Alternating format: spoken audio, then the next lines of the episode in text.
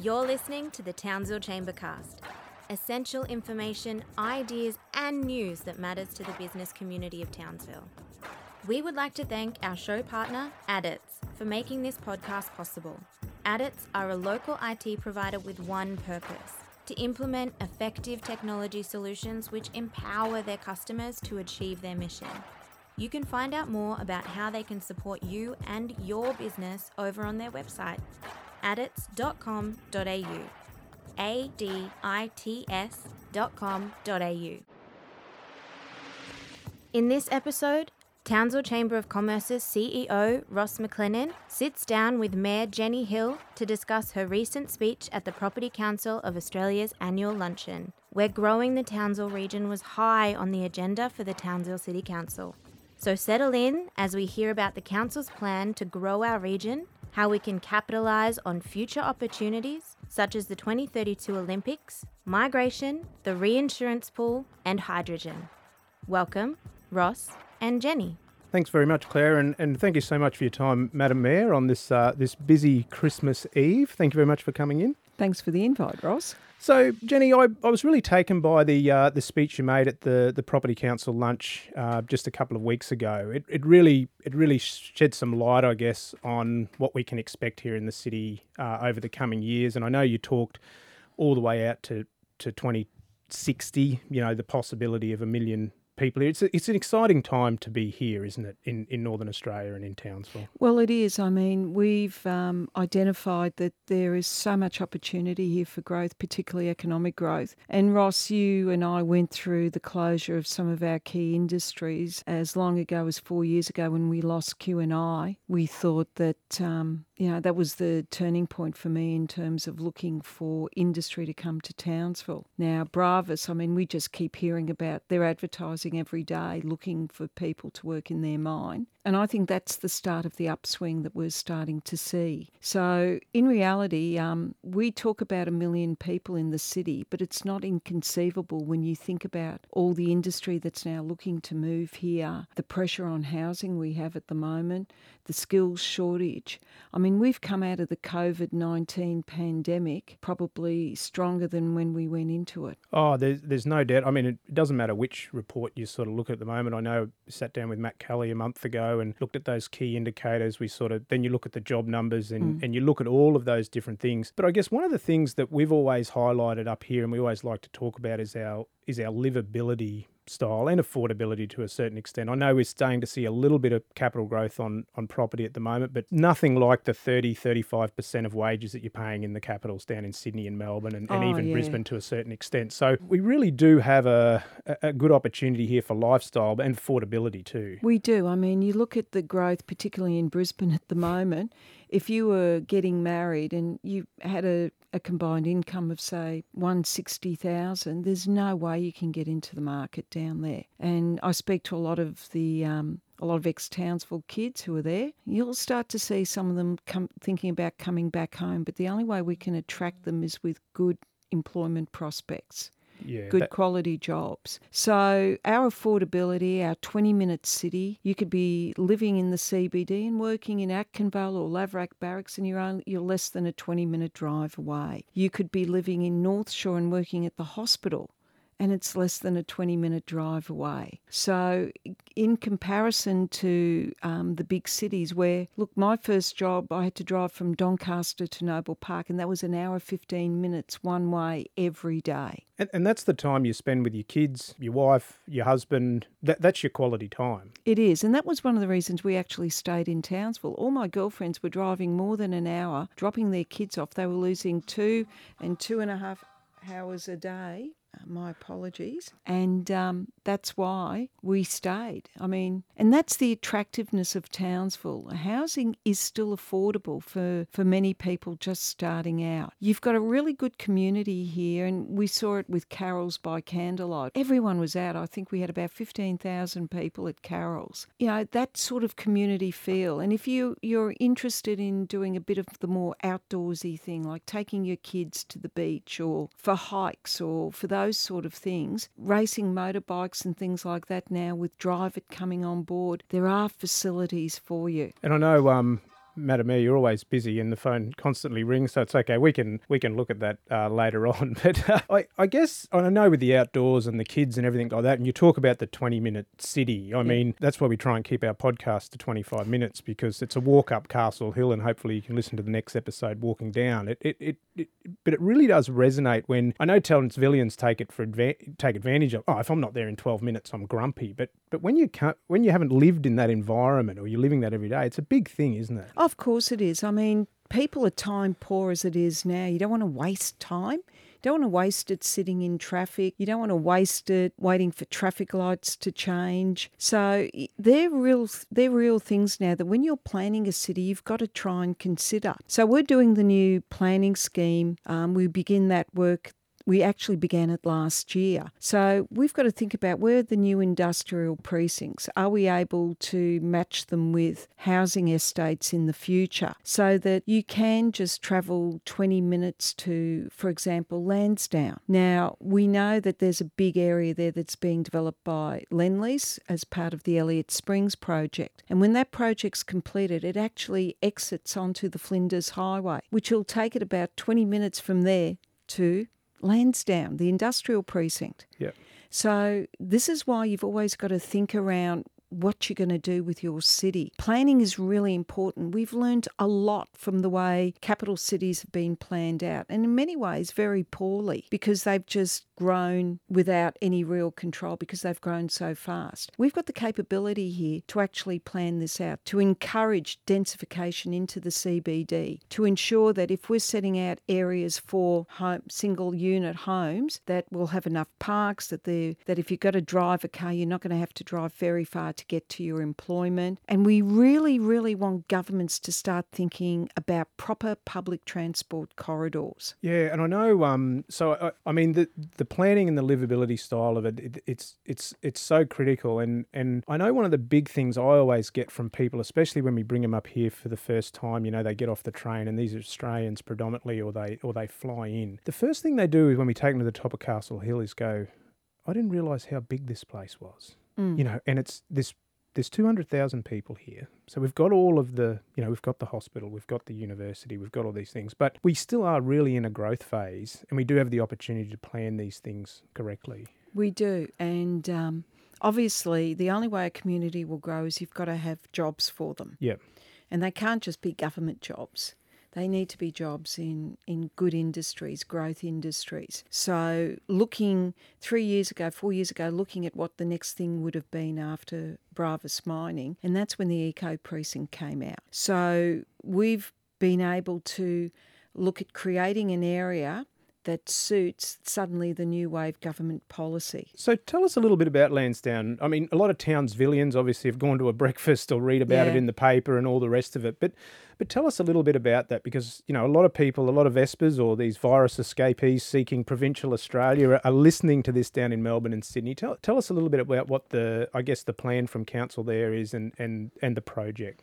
So the concept of the project is to create a industrial precinct that is really, really powered by renewables. Okay, so we've got the renewables at Kidston, we've got the hydro, uh, the wind farm at Hughenden, we've got plenty of solar in the region, and we've now got the transmission line that looks like it's going to be paid for by the government from Hughenden back to Townsville, that whole renewable energy corridor. So Lansdown's really important even to the state government now because they need industrial users. So we've gone out there and we've um, put it out to industry. So we've got Edify, hydrogen, and solar. We have um, QPM which is one of um, which is looking to come back to nickel and cobalt refining here in Townsville using new technology. And it's actually got, we think, the first industrial refining process that'll be totally a circular economy, where everything that goes in either gets reused or recycled, which will be a, a world's first.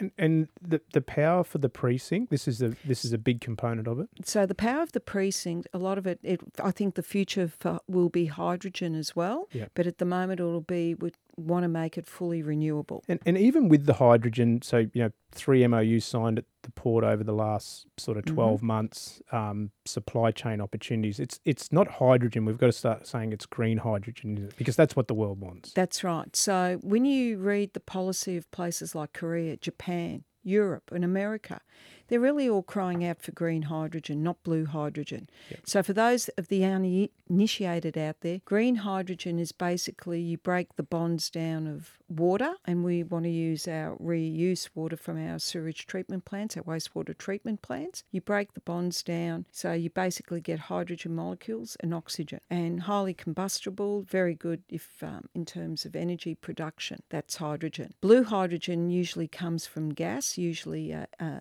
coal seam gas is one of the ones, and that's the big one they want to use in the Yallourn area, the um, in Morwell and Moe. And a lot of the countries are saying they'll need to transition, but eventually they want to get to blue hydrogen. So, and I think we're in a really, really good position to be able to fill that market. Now, the Koreans are already well ahead at Sun Metals and their subsidiary Ark Energy. Mm-hmm councils in an MOU with them to trial their hydrogen and their fuel cells in some of our garbage trucks. So we're we're looking about how we can partner and be a part of the process. We've also got Origin, Kawasaki. They've got a they've they want to be able to export within the next three to five years from the port. And they've also now signed an MOU with us for a big section of land at Lansdown to produce green hydrogen. So everything's just falling into place. And and I know, like even you know, th- these are like you were talking about jobs, jobs, jobs in these regional areas. These are highly skilled. These are STEM jobs. These are these are going to be coming from a, a skill base from the university. Um, so they're they're career paths. These aren't these aren't just um, you know the, the these are good jobs these are good paying jobs so yep. they'll want fitters instrument fitters they will want um, skilled welders. They will want um, operators. They will want so, um, engineers. They will want paraprofessionals. So there's going to be a whole range of skills that they will need to operate these facilities. And that's where the jobs come in for our kids who are leaving school. One of the things as a parent of two kids who the courses they wanted to do weren't available here at the university, they had to go to Brisbane at the time. And it broke my heart because I lost both the kids. And I speak to a lot of parents who are in the same boat. The only way we're going to change that is to bring these jobs to our community because there's an offshoot with that. You know, you see the growth and suddenly you get people moving into the area. You get universities, not just JCU, but CQ able to offer more courses here. There are more job, more employment opportunities because for every one job we create as a full time, there's usually one and a half as an indirect creation. Oh, yeah. Well, we've done a lot of work with the Go Local sort of multiplier effect yeah. this year. And I mean, it, it is absolutely critical. And you know, we did a really interesting podcast with Jonathan Preto from AB, A, AEC Group. Uh, I think it was our last one talking about just not outsourcing our, our knowledge uh, in knowledge services here in Townsville and, and doing exactly that. Like, why should we be paying someone to do something in, in Brisbane when we've got the skills to do it here? So I think that's a that's a critical piece. But but these are these are bold, big plans to to be aspirational towards. And if someone's got to have it's not just having the vision, it's driving the vision. And people say, why should local government do it? Well, if we don't do it, who's going to do it? Mm. In the end, we, of all the levels of government, we are the service deliverers, more so, far more so than the federal, and probably to a certain extent as much, if not more, than the state.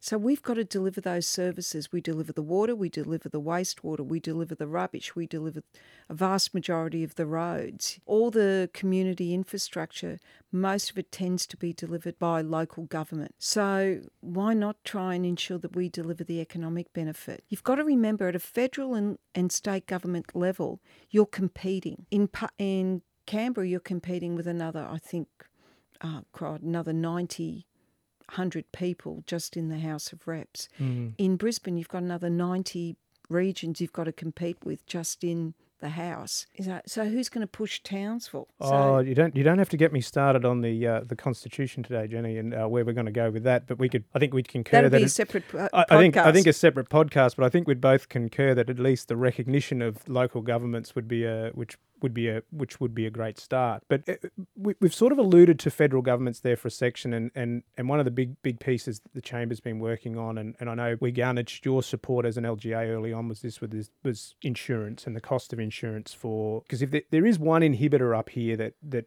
we think would be which would be critical. And I know we got some economic data done by um, by Matt Kelly over at um, he, he he looked at it and said, you know, if we can if we can decrease our insurance bills by you know thousand dollars um, a year, it, it's three hundred and fifty jobs. If if we get it if we get it halved or, or you know two thousand dollars off, you know we're looking at sort of nine hundred and fifty jobs once we multiply them and put them through the economy just just via getting a bit of a discount on this insurance thing. The reinsurance pool, there's been some draft legislation come out uh, last week. We're all sort of writing responses to it at the moment, but the federal government does have a big role to play, particularly if we're going to develop Northern Australia and, and looking at this insurance as an issue? There's a whole range of issues, and what's come out of the discussion, as you know, it's not just strata, title, and home.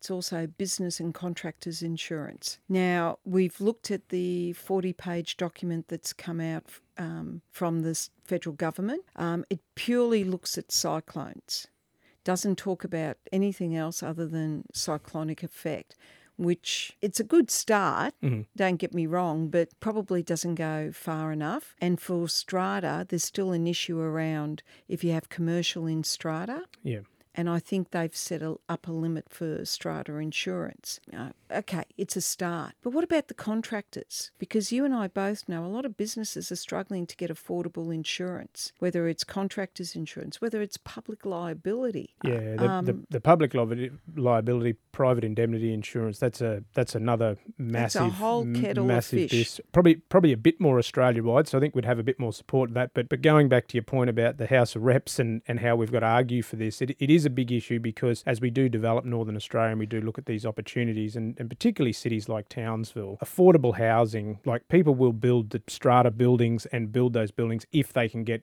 good line of sight on insurance. So we just can't emphasise uh, enough and, how important it is. And if we're going to densify the community and stop people moving out and an urban sprawl, which is really what we want to do. Yep. We need that sort of thinking at a federal government level. And you know, the part of the issue has always been, and you and I have spoken about this, we're dealing with people who, many of whom have at best probably visited the region one day or two days in 20 years. We need to have people working in Canberra who are out of the regions. We need people in senior positions who can support the view of the community and support the views of some of their political masters.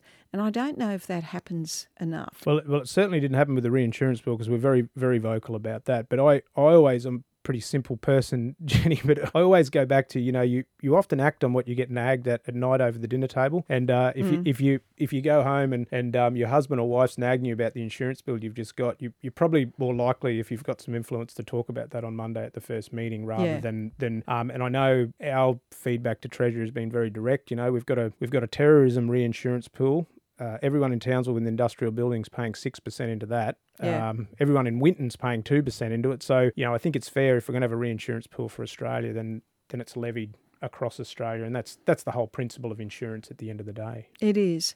And if anything, maybe it'll pull a few of the players back into the market in Northern Australia and we'll start to see some real competition back in the market. Um, but at the moment, um, there's a couple of, there's one new player in the market and I would encourage people to give them a call. Yep. I won't mention them, but there is a new player in the market and they're very keen for business. So, yeah, you know, that's, that's how it works. That's a good thing. Um, one of the other interesting things I wanted to touch on in your speech, you talked about migration. Yeah. Um, and I, I thought this was a, you know, you don't hear people up here talking about a, a lot. Um, and I thought it was a it was a great opportunity, particularly on this sort of format, to to delve into that a little bit. What made you bring that up as a key point during your, your speech with the Property Council? Well, if you look at what happened to Australia, the post-war migration, we needed people to build the infrastructure, whether it was the snowy mountains, the highways, and I look back the Board of Works in Victoria, massive program to sewer all the suburbs in Victoria. Most of that was done by by migrants. I mean, Grollo brothers started off. Luigi was a concreter, and his sons worked for um, the main roads department in Victoria. You know, and people, those people are hungry and they build and they want to build and they want to, if they're given the opportunity, they just do a lot more. Those, that feeling, I think, for the North, if we're going to grow the North, we need people like that. People who see the opportunity and people who will come here and do the work that at the moment we're struggling to find dinky die Aussies to do, whether it's as chefs. Um, we're having trouble getting labourers to work. A lot of kids, their parents don't encourage the kids to do trades. I mean, personally, I think a tradie is worth as much as an accountant. Um, their importance in the community. Well, yeah, you yeah, you got to turn a tap on and turn your lights on. That's right. Yep. You know, um, but we don't seem to be encouraging a lot of the kids to do that sort of work. I don't want to just bring migrants in for the sake of bringing them in. I think we really need to push the envelope, particularly with our young people, because we've still got very high youth unemployment. But conversely, we at the moment are seeing some shortages in critical areas that if we don't deal with them, it's going to it's going to stymie growth over the next three to three to five years. And I talk about engineers, I talk about um, designers. For some reason, we haven't been able to move our kids into those areas. And no disrespect to lawyers, but we've got a lot of kids doing law degrees. And I sort of think, well, guys, couldn't you have done physics and maths at school? Because we desperately need you as engineers or as design draftees or even to take up a trade like an electrician or a, a plumber or a boilermaker. I mean, you and I both know businesses that are crying out for quality apprentices and they just can't seem to find them. Yeah, but I must admit too, like if we when we were sitting in meetings, you know, twelve to eighteen months ago, we were we were all looking at a very different spreadsheet when it came to employment and stuff like that. So they probably are reasonably good problems to have, but we've we've got to look at making sure that they don't slow things up. That's for sure. No, and we've got to think about if we have to move to some sort of visa for work, where would we get these people from? So, I mean, I I have a view. I think um, there's plenty of countries out there with good English language, with people who would integrate well into the community. But I think we've got to have that conversation. At the moment, we've seen migration cut, and that risks, that's a real risk if we don't have good, solid training programs to move people into employment. And at this point, um, I don't think we've got enough kids doing engineering at JCU. I think they've still got vacancies, and that's not a good look. Yeah, no, and I mean there is there's big infrastructure projects coming up. You know, we've we've spoken um, at length about the uh, the defence investment that's going on up here. We've got um, equates to about two billion dollars a year when you add up defence here locally, and not including all the the additional spend they're doing. You know, Queensland now have the Olympics 2032, and we talk about moving people around and skill shortages and drains. Is there been some thought going on up here around what opportunities there are for our sort of city when it comes to these these big things? We are talking to people around opportunities as we move into the Olympics. We've got 10 years really to sell our wares and make sure that we've got facilities here that can be attractive to whether there are other Olympic countries who wish to train here or the possibility of bringing in a whole section of the Olympic, one of their, their areas like rugby sevens or pool games for soccer or hockey or something like that. So I think we can put a very good case up for that. And really, with the Cowboys High Performance Training Centre, that gives us a little extra on the um, on the plan to to take to some of these other countries. But conversely, the real risk we've got is I see a lot of local governments there now pushing the state government to provide them with stadiums or this facility or that facility for the Olympics, which I didn't think that our bid was about because our bid was about we had all the facilities. Pre-existing infrastructure, Pre-existing wasn't? Yes, infrastructure. yes. But you've got um, places like the Sunshine Coast screaming for a stadium, and yet you've got Cbus, which I would argue on the Gold Coast is the most underutilised stadium in the SEQ. Yep. So you know, and they're redeveloping Ballymore. So, and then you've got Suncorp, and now they're doing um, the uh, Gabba, and they're looking for a home for cricket and football. It looks like they'll go to Carrara. So you start to look at it. You've got plenty of stadiums down there. Do you really need to build any more? And that's a question we need to ask of government. We've got plenty of stadiums in the state. Let's us utilise them to the best ability for the Olympics. And, and I mean, Townsville's getting a bit of a reputation too. If they give us some marbles up here, like Melbourne, we'll, we'll fill a stadium. I mean, we filled filled it for the rugby this year. I mean, State of Origin sold out in about two and a half seconds. Uh, my mum got a ticket from Hidden Valley easier than you can get one in Townsville. So we really did become the sporting capital of Australia this year, I believe, anyway. Yeah. For yeah. a period of time, yeah. thank thank you, COVID. Yeah. We really did become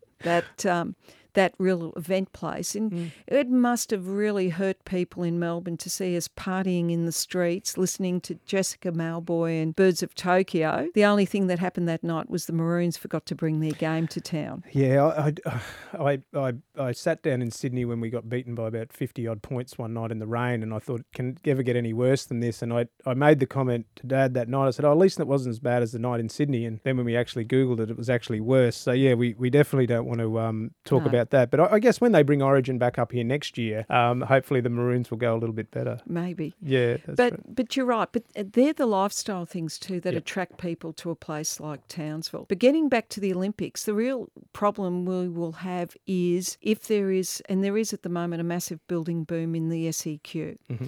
Um, you talked about Vespers. Well, there's a lot of them who are moving into uh, moving out of Victoria and New South Wales into SEQ. That drain on skills, those building skills, you know, blockies, um, plumbers, electricians, you know, civil works contractors. You can't get civil works contractors up here at the moment. They're all flat chat. They've all got work on. And that's great, but how do we then ensure that we can affordably grow the community? Because we don't want to see businesses compete to the point where they price out that ability for people to buy a home because it gets so expensive. Because I believe it's gone from one fifty to six dollars to lay a block at the moment. Mm. If you can get someone who can lay blocks, know, it's one of the worst jobs I think you could have. It's the most physical, arduous jobs. Yeah, and those guys deserve to be paid well. But it'd be nice if we had a few more block layers in the city, and competition can help ensure affordability. Mm, yeah, I know um, a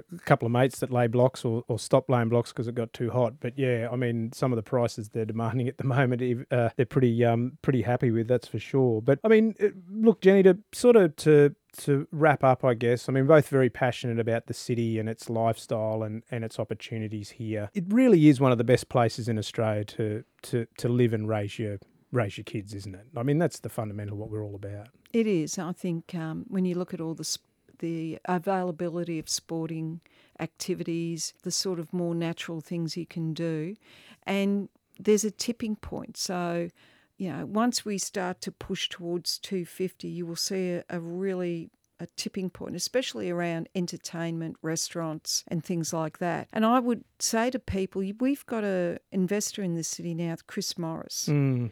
Now, Chris is one of the richest men in Australia. He's investing a lot of money now in our community and in surrounding areas in the north. He really believes in northern Australia and mm. North Queensland. And when you get people like that willing to put their money where their mouth is, that's a that is a big plus for our city.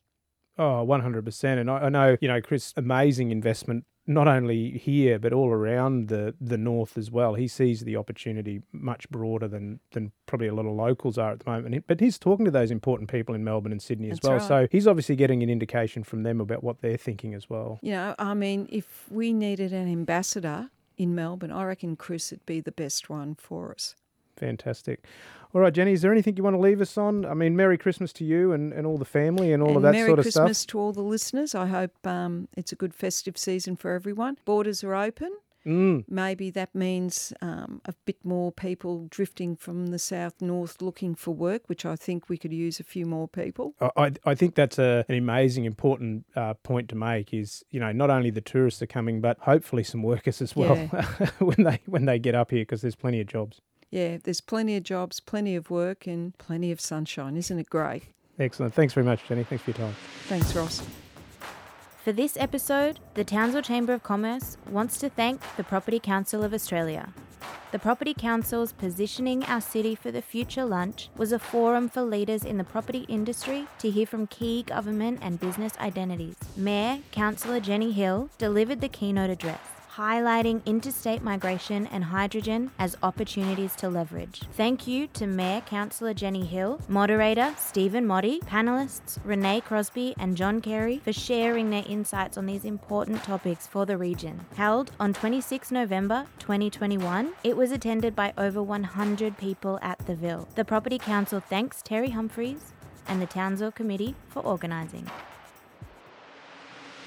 We appreciate you tuning in to the Townsville Chambercast.